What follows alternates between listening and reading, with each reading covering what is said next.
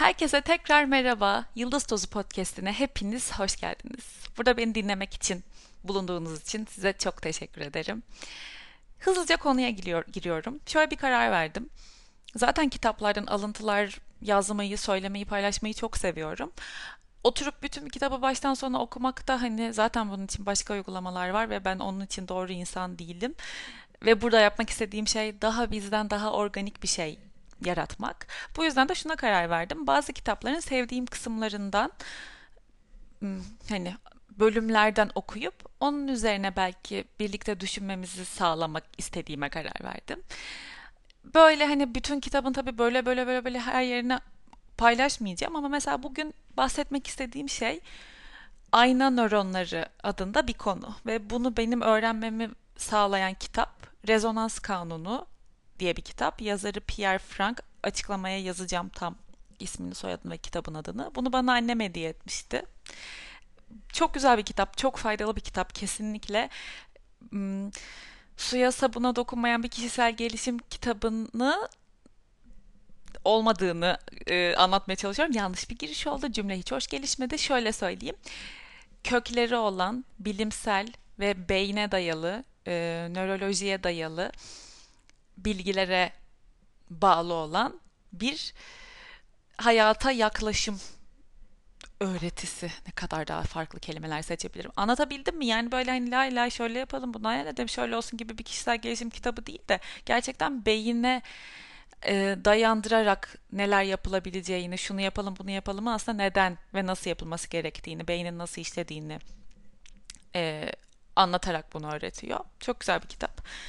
Ayna nöronları demiştim. Şimdi bu kısmı size okuyacağım.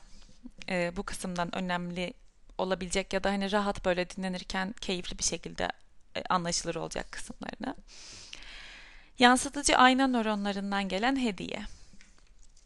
Parma Üniversitesi nörologları Giacomo Rizzolotti öncülüğünde ta 1900 yılında ilginç bir fenomen gözlemlediler. Nörologlar beynin bazı bölgelerinin motorik hareket akışına ait anıları kaydederek bunları tekrarlayabildiğini keşfetti. Hem de bu hareketleri yapan kendisi olmadığı halde. Bu beyin hücrelerinin faaliyete geçmesi için sadece bir işin yapılışını izlemek yetiyor. Beynimiz belli hareket süreçlerine ait anıları kaydediyor. Bunları gerçekleştiren biz olmasak bile. Bu veri bilim adamları için tamamen yeni ve şaşırtıcıydı. Sadece bakmakla edinilip kaydedilen bu anılar bize daha önce hiç yapmadığımız ya da öğrenmediğimiz halde benzer faaliyetleri gerçekleştirme imkanı veriyor. Aslında bu konuyla ilgili hiçbir tecrübemiz yokken bu faaliyeti gerçekleştirmek için ne yapmamız gerektiğini biliyoruz. Bu şaşırtıcı durum beynimizde bulunan bir grup nöronun sayesinde gerçekleşiyor. Bunları ayna nöronları olarak adlandırıyoruz.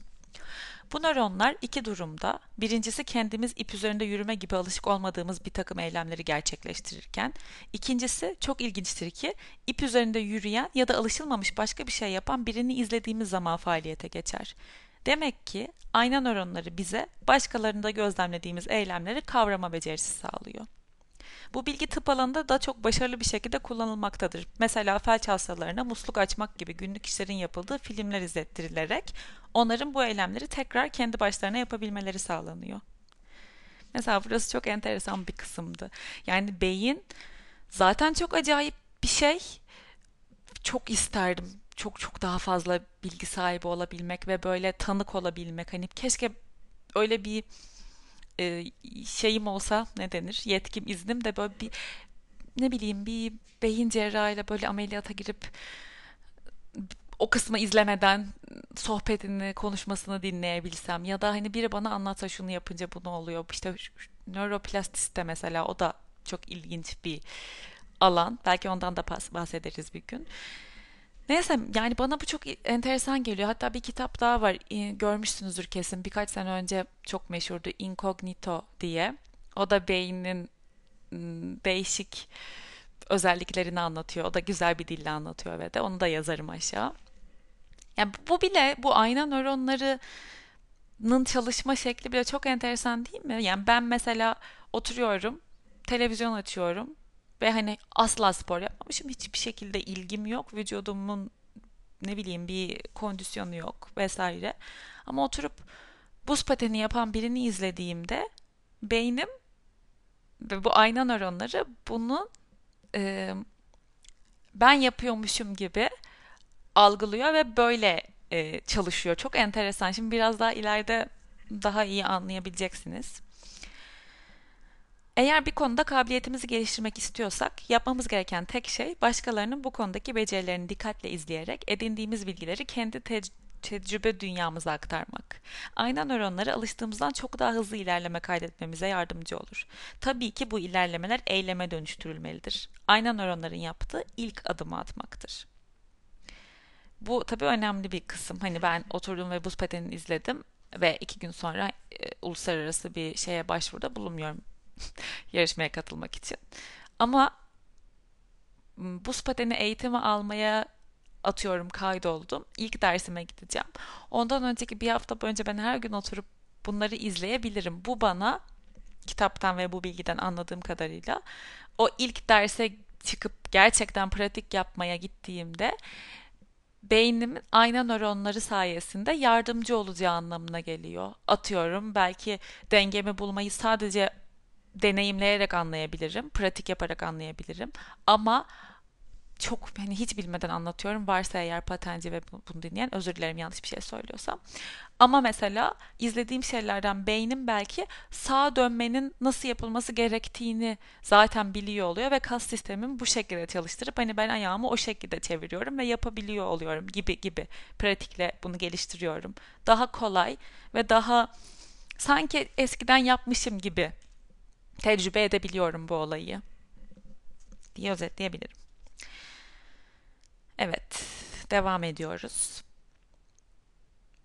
Ayna nöronları bize başkalarının yaşadıklarını kendimize uyarlama imkanı veriyor. Diğer insanlarla bütünleşmemizi sağlıyor. Bu şekilde başkalarının yaşadığı üzüntü, iğrenme, sevinç gibi duyguları içimizde hissederek karşımızdakini de daha iyi anlayabiliyoruz. Ama en önemlisi bize örnek olan kişilerin tecrübelerini sanki kendi tecrübelerimizmiş gibi algılayabiliyoruz. Eğer gözlemlediğimiz eylemleri zihnimizde kendimize uyarlarsak daha sonra geri dönüp faydalanabileceğimiz anılar olarak kaydediliyor. Buradan da zihinde canlandırmanın gücüne geçiyor yazar. 1980'li yıllarda Dr. Dennis Waitley Apollo programından çok ilginç bir zihinde canlandırma programı alarak olimpiyatlarda kullanır. Dr. Waitley neden Doctor bilmiyorum. Adamın adı yabancı bir isim olduğu için Doctor diye isim geldi. Asla doktor değil. Doktor Waitley olimpik atletlerden yarışı zihinler, zihinlerinde canlandırmalarını ister. Araştırmayı daha iyi değerlendirebilmek için atletleri gelişmiş geri bildirim, biofeedback cihazlarına bağlar. Sonuç hayret vericidir. Katılımcıların zihinlerinde gerçekleşen yarışta yaptıkları koşu ile gerçekten yarış pistinde yaptıkları koşuda incelenen kaslar aynı sıralamayla tepki vermektedir. Kaslar her iki durumda da aynı aktiviteyi sergilemektedir. Günümüzde birçok başarılı sporcu ayna nöronları ile ilgili bu bilgiden faydalanmaktadır. Buna mental training yani zihin koçluğu diyoruz. Sporcular gerçek müsabakanın başlamasından çok evvel gerekli hareket akışını tekrar tekrar zihinlerinde canlandırır. Onlar belli tecrübeleri gözlerinin önüne getirerek zihinlerinde tekrarlarlar.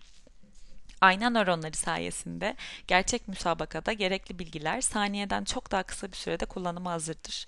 Böylelikle sanki bu müsabaka bundan ev, bundan evvel defalarca kez yapılmış gibi tecrübe, refleks ve yeteneği ve ileri görüş kazanıl... Aa, niye okuyamadım?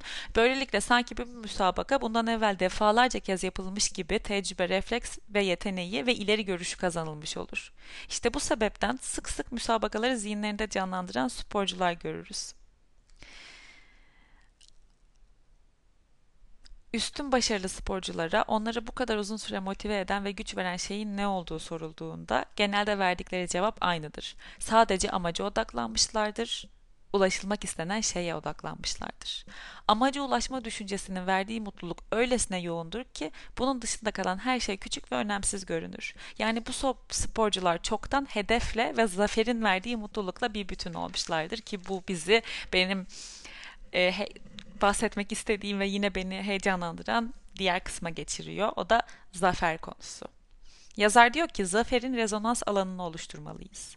Ne kadar yoğun olarak hedefe odaklanır, ne kadar yoğun olarak zaferi düşünür ve zihnimizde canlandırırsak o denli kusursuz bir rezonans alanını oluşturarak diğer insanlara yollarız. Böylece hedefimize ulaşmamıza yardımcı olacak her şey yaşamımıza çekilir. Ayrıca bedenimiz de kendini arzu edilen sonuca hazırlar.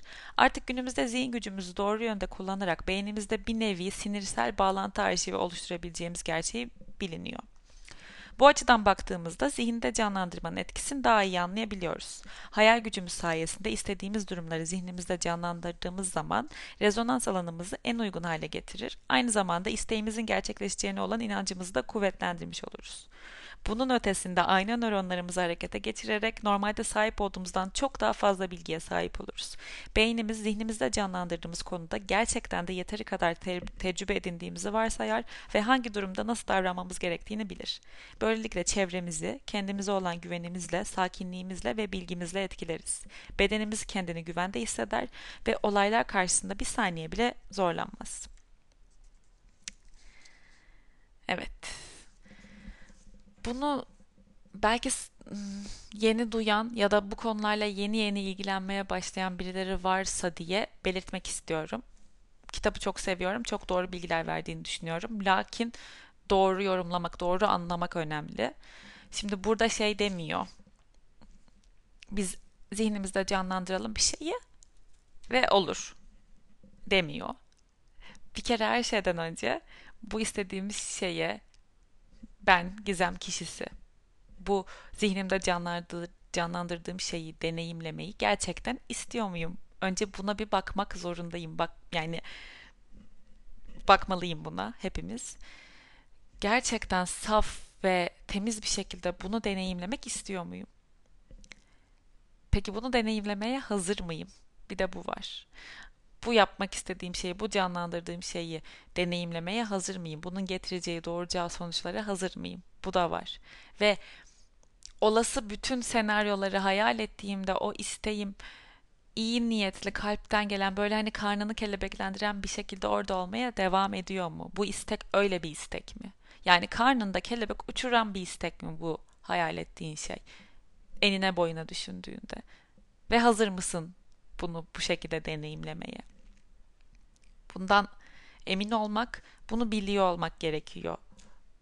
Kitabın bahsettiği bu e, hedefe ulaşma yolunda hmm, işte zihnini de canlandırmayı ve ayna nöronlarının destekliyor oluşunu önerdiği şey de bunu başarılı bir şekilde uygulayabilmek için bu dediğim, bu eklediğim kişisel sorgulamayı, bunu deneyimlemek istediğinden emin olmayı, bunu deneyimleye, deneyimlemeye hazır olduğundan emin olmayı biliyor olmak, emin oluyor olmak gerekiyor.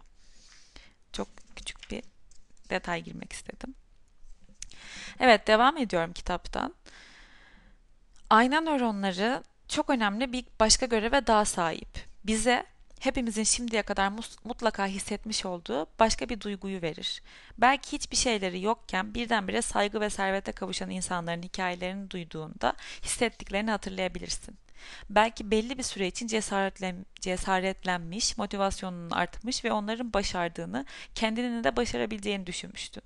Evet, sen de bu duyguların uyanmasını sağlayan da yine ayna nöronlarıdır. Ayna nöronları hayranlıkla okuduğun ya da duyduğun başkalarına ait başarı hikayelerini sana ait tecrübeler olarak kaydeder. Bilim adamlarının vardıkları sonuca göre kendimizi biriyle ne kadar özdeşleştiriyorsak ve arzularımız onunkilerle ne kadar benzerlik gösteriyorsa o şahsa ait tecrübeyi de o kadar yoğun hissedebiliyoruz. Bu durum bize birdenbire daha önce sahip olmadığımız çözüm yolları, yolları hediye ediyor. Gandhi, Buddha, İsa, Martin Luther King, Mother, ha, Mother Teresa, Rahibe Teresa, Nelson Mandela, bizim kendi yani peygamberimiz, kitabın yazarı İsa'yı örnek vermiş ama siz inandığınız neyse ona göre bir lider, bir öncü, saygı değer bir kişiyi seçebilirsiniz.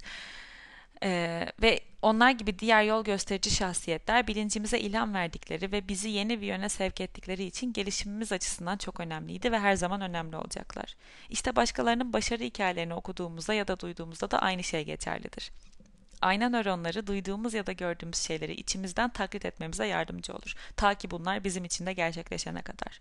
Bu yüzden başarı hikayeleri sınırlar, sınırlarımızı aşmamıza yardımcı olur. Aynı başarıyı elde edebileceğimizi anlarız. Başkalarının görünüşte imkansız olan bir şeyi nasıl başardıklarıyla zihnimiz meşgul olmaya başladığı anda ayna nöronları faaliyete geçer. Ulaşmak istediğin şey her ne olursa olsun, başkalarının ona nasıl ulaştıklarını öğren. Bu amaca ulaşmış kişilerin hikayelerini oku, seyret ve analizini yap. Onların tecrübelerini özümse. Bir araştırmaya göre çok başarılı insanların okumaktan en çok hoşlandıkları şey başarılı insanların biyografileriymiş. Ayna nöronlarının öğrenme kabiliyetleri hakkında şimdi edindiğimiz bilgilere göre buna şaşırmamak gerekir. Başarılı insanlar hakkında ne kadar çok şey bilirsek beynimize o kadar çok tecrübe kaydederiz ve her şeyin mümkün olduğunu anlarız. Sınır diye bir şey yoktur. İşimize mani olarak görünen şeyler aslında daha büyük atlayışlar yapabilmemiz için aşılması gereken engellerdir sadece. Buradan sonra da bir özet kısmına geçmiş madde madde. Faydalı olacağını düşünüyorum onu da okuyayım. Başarılı insanların hayat hikayeleriyle ilgilen. Böyle başarılı yaşam öykülerini konu alan kitaplar oku, filmler seyret. Para sıkıntısı çekerken ekonomik özgürlüğe ulaşmış ulaşmış insanların hikayeleriyle meşgul ol. Mucize denilen şeylerle ilgilen. Evet, kitaptan okumak istediğim bugünkü kısımlar bunlardı. Ayna nöronları ve işte kitabın sunduğu önerilerle ilgili kısımdan bahsetmek istedim. Özellikle bu sonda değindiği, bağladığı konu bence ihtiyacımız olan, bence kendimizi iyi hissetmemizi, hayal ettiğimiz gibi hayatlar yaşayabilmemizi ve ne yaşıyor olursak olalım mutlu olarak bunu deneyimliyor olmayı sağlayacak bir e, kısımdı. Yine özneyi unuttum. Cümleye devam ettiğim akışı da. E, şimdi biz yaşadığımız toplumda bunu sadece Türkiye diye de sınırlandırmak doğru olmayabilir. Düzeltiyorum. Dünyada şunlarla yüzleşiyoruz. Yani belki evet Türkiye'de birimiz bir alanda daha fazla karşılaşıyoruz bununla ama eminim yani işte Amerika'da, Kanada'da, ne bileyim Japonya'da da başka bir şekilde bunu deneyimliyor insanlar. Mesela bir şey oldu. Bir, e, bir şey çıktı. Şu an çok atıyorum. Yüzünde bir ben çıktı. Çık sokağa. Biriyle buluş. Bir akrabanla, bir arkadaşınla. Sana bununla ilgili ne kadar örnek varsa anlatacaktır değil mi? Yani işte benim de kaynım şusunda şu olmuştur. O oradan buna döndü ama sonra bu oldu. Aa, sen buna mutlaka baktır şu olabilir. Yok ya şunda da bu olmuştu o da şöyle. Yani e, şunu anlatmaya çalışıyorum. Bizim kendi başımıza bunu deneyimleme şansımız yok. Çünkü yüzümde bir ben çıktı kadar basit bir cümleye kendi bilgilerimle. Atıyorum ben bu konuda e, bir şey okumuşumdur ya da atıyorum işte annemde olmuştur ya birinde olmuştur arkadaşımda olmuştur araştırmışımdır biliyorumdur. Benim için buna e, uygulayacağım göstermem gereken yaklaşım şeydir. Bir süre tanımak takip etmek ve sonra doktora gitmek. Hani x x de, değişiklikler oluyorsa diyelim çok yine afaki bir örnek veriyorum ama Umarım anlaşılır oluyordur. İşte benim için yaklaşım bu budur. Ama o onu anlatıyor, bu bunu anlatıyor, şu şunu şöyle söylüyor bilmem bilmem derken ne oluyor? Benim o bene sahip olmakla ilgili, yüzümde ben çıkmasına sahip olmakla ilgili endişeler, kaygılar, problemler, bir hareket planı ve ve vesaire vesaire çıkıyor değil mi? Bu sadece bir ben örneğiydi. Şimdi bunu bir maddi probleme uyarlayabilirsiniz maddi olarak sıkıntıya düştüğünüzde ve bunu insanlarla konuştuğunuzda çoğunlukla yine benzer hikayeler duyacaksınızdır. Öğütler, yapılabilecek şeyler. Ha, tabii ki bu arada öğüt veren, saygı duyduğunuz biri ise, tecrübeleriyle bunu anlatıyorsa falan tabii ki bunların da karşınıza çıkmasının bir sebebi var. Dinlemelisiniz. Ama böyle şeyleri bizim kendi algımızla deneyimlememiz çok e, mümkün olmuyor. Sadece kendi bildiklerimize, kendi tecrübelerimize. Bu maddi sorun olmayabilir. Şimdi değiştiriyorum. Bir iş kurma isteği olabilir. Ee, ben 30 yaşındayım. Başka bir alanda bir eğitim aldım ya da almadım ve şimdi gideceğim üniversiteye başlayacağım ve şunu okuyacağım demek olabilir. Ben e, işte ekonomi okudum ama aşçılık yapacağım gibi bir şey olabilir. Yani nelerle karşılaşacak bir insan bunu ortaya attığında bir düşünün.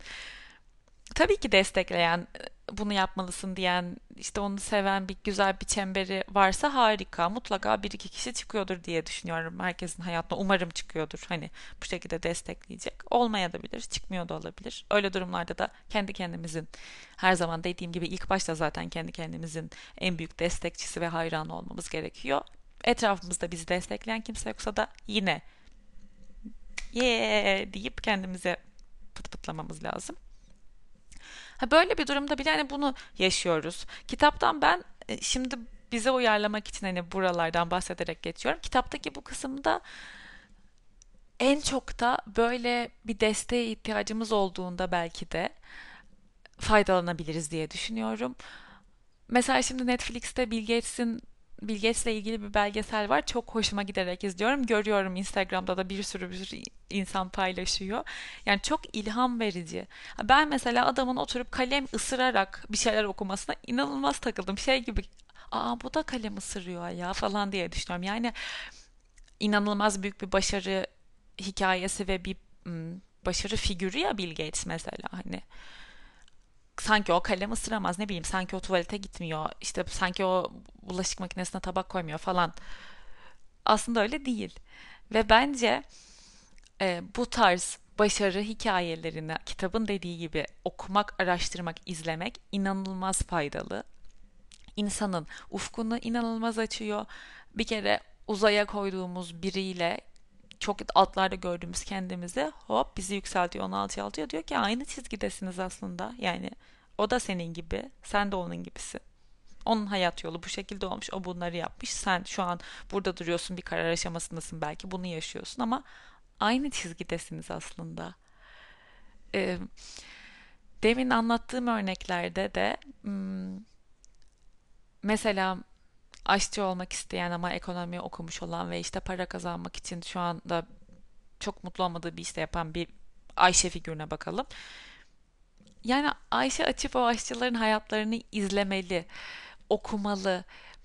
Mesela telefonu eline alıp sosyal medyada zaman geçirmektense ya da sosyal medyada zaman geçiriyorsa da en azından o, o kişilerin belki sayfalarını ziyaret edebilir. YouTube'da yemek videosu izleyebilir, işte onun belgeselini izleyebilir, bir yerden açıp vesaire vesaire. Yani beynini etraftakilerin bu konudaki olumsuz tecrübeleri, eşinin dostunun anlattığı negatif şeyler, olası zorluklar, karşısına çıkabilecek ihtimaller. Şimdi bir, bunu yaşamış ve o yolda geçmiş aşçının o zorlukları deneyimlerken, e, deneyimlemekten bahsederken seçeceği sözcükler var ya da onun yaşadığı zorluklar var. Gerçekten zaten hani örnek aldığın ya da olmak istediğin kişinin yaşadığı zorluklar var, önüne çıkan engebeler var. Bir de hep eşinin, dostunun mutlaka tanıdığı birinin bir şeyini, bir şeyini falan yaşadığı ve kulaktan dolma, değişerek sana gelen hikayeler var.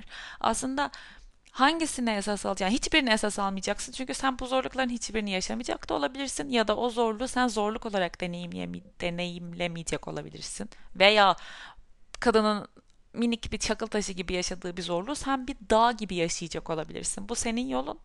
Onun da adını sen koyacaksın ve sen deneyimleyeceksin. Ama e, bu ayna nöronlarını işlevsel kılmak ve bizi gitmek istediğimiz noktaya taşı, taşımasını sağlamak için bence doğru yaklaşım o ilham veren hikayelere tanık olmak, onları dinlemek, onları izlemek kitabın dediği gibi. Bırakın eş, dost, işte bilmem ne ya da yani o hikayelere kulak asmanız gerekmiyor. Duyuyorsanız her deyin geçin. Mesela bunu bir deneyin. Eğer hayatınızda çok başarmak istediğiniz bir şey varsa, böyle bir yol varsa ve kendinizi, zihninizi sanki bir at gözlüğü gibi ama hani hayattan elinizi, eteğinizi ve hani gerçek realiteden de e, kopartacak şekilde olmayacak bir at gözlüğü bu.